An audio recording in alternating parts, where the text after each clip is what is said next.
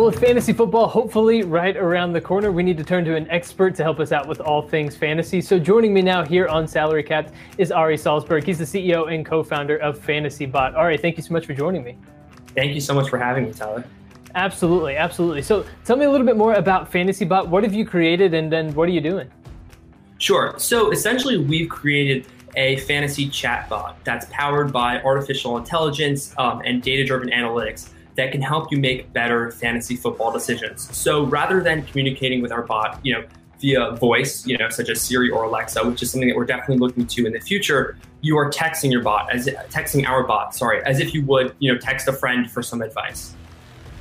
Well, I need uh, all kinds of advice. So, what, what kind of led you to this particular idea of being able to text a bot that can help you with your fantasy football team?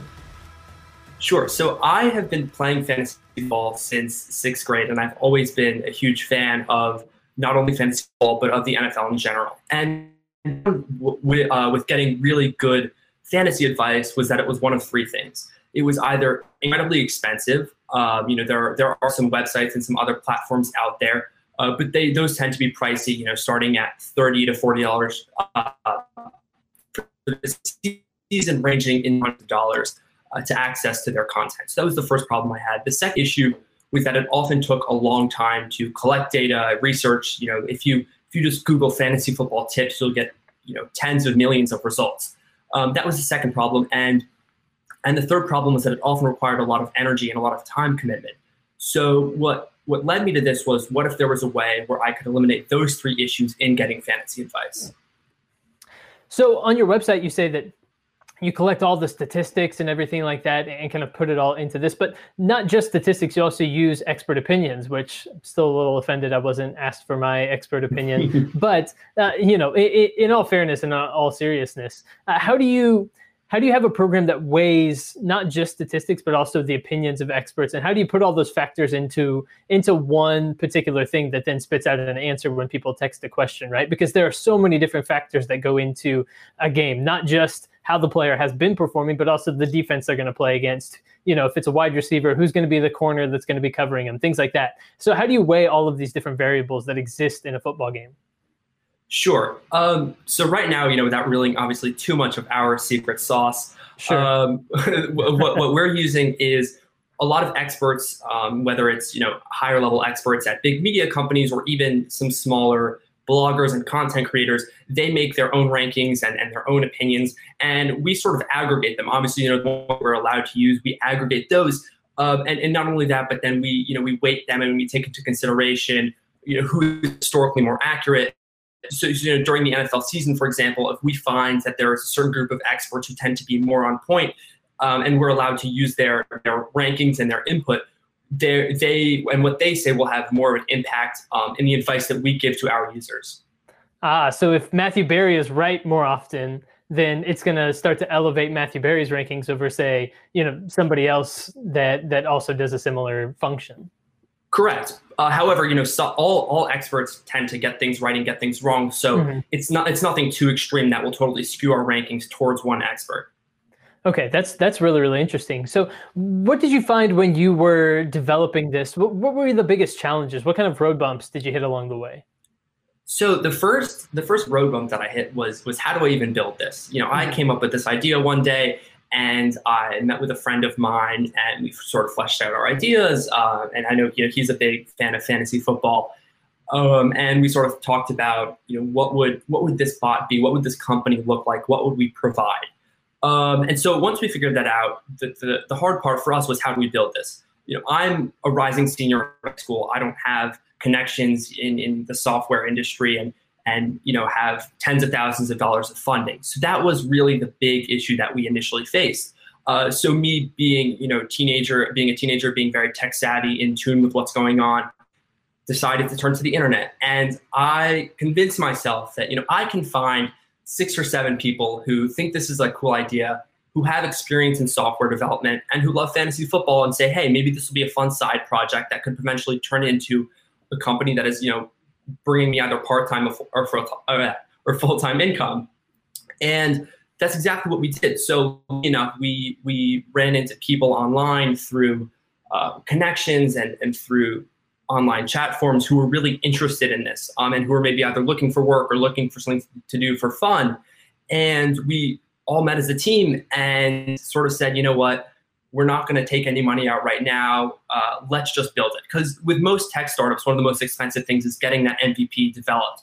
It can cost you know between ten thousand and sometimes millions of dollars to get that first product out there, especially if it's if it's very advanced. We were lucky enough to find a group of really talented people who are really passionate about not only fantasy football but also about technology and software and, and building something new and innovative that could help people.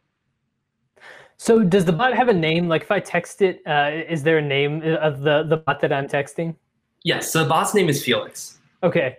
Okay, see that's that's good to know. Felix and I need to be on a on a first name basis there. so um, so you know I, am I'm, I'm definitely going to use this app uh, for my work league and, and really kind of work through you know okay Felix help me out here. I have I have choices to make. But um, so obviously fantasy football is a huge industry with a lot of really passionate fans. How are you trying to kind of break through and break into that industry? What what do those efforts look like for you right now? So one thing that we've started out with, again, you know, not coming from a place where we had tons of, of investors and, and a huge marketing budget is mm-hmm. trying to be really down to earth and engage with our users on social media. So Instagram is a huge help for us. We're starting to increase our presence on Twitter and Facebook. Um, so, so that's sort of our initial our initial approach. Um, and then from a more business a businessy standpoint, once we start to bring in our initial users and we're able to you know pay our staff and, and pay for all of our software and all of our other costs, we expect to you know launch more ad campaigns, whether it's Google ads, Facebook ads, um, and then that's the route that we plan to take in the future. But right now, it's, it's a very sort of you know down to earth approach, really talking you know to our users, very grassroots. Yeah, so right now there are different scoring systems within fantasy football, right? You have PPR or you know different along those lines.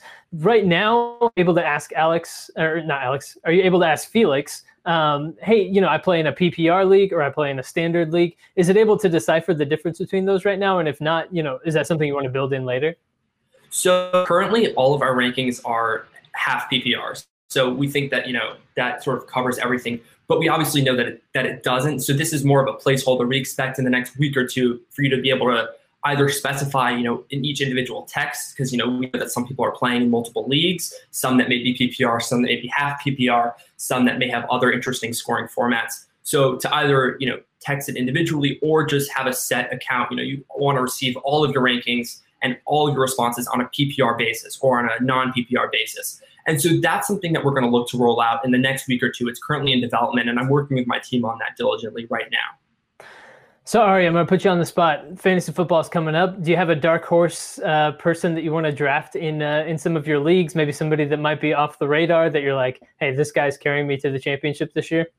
I, I, I think I have two people. Uh, my first being a Jets fan, which is which is quite unfortunate, would be Jamison Crowder. I think oh. that he has a oh. really good relationship with Sam Darnold, um, and I expect him to get a lot of targets, especially in PPR leagues. Um, and my other player, who's who's a little bit less of a dark horse, would be uh, Falcons wide receiver Calvin Ridley.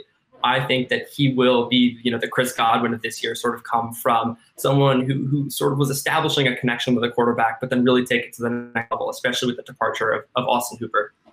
Very, very interesting. I'm a I'm a big Cowboys fan, so I'm I'm I'm gonna put some put some stock in CeeDee Lamb and see how that goes. You know, I'm I'm excited to see how that how that uh, wide receiver corps turns out for the Cowboys this year. So we'll let's see how it goes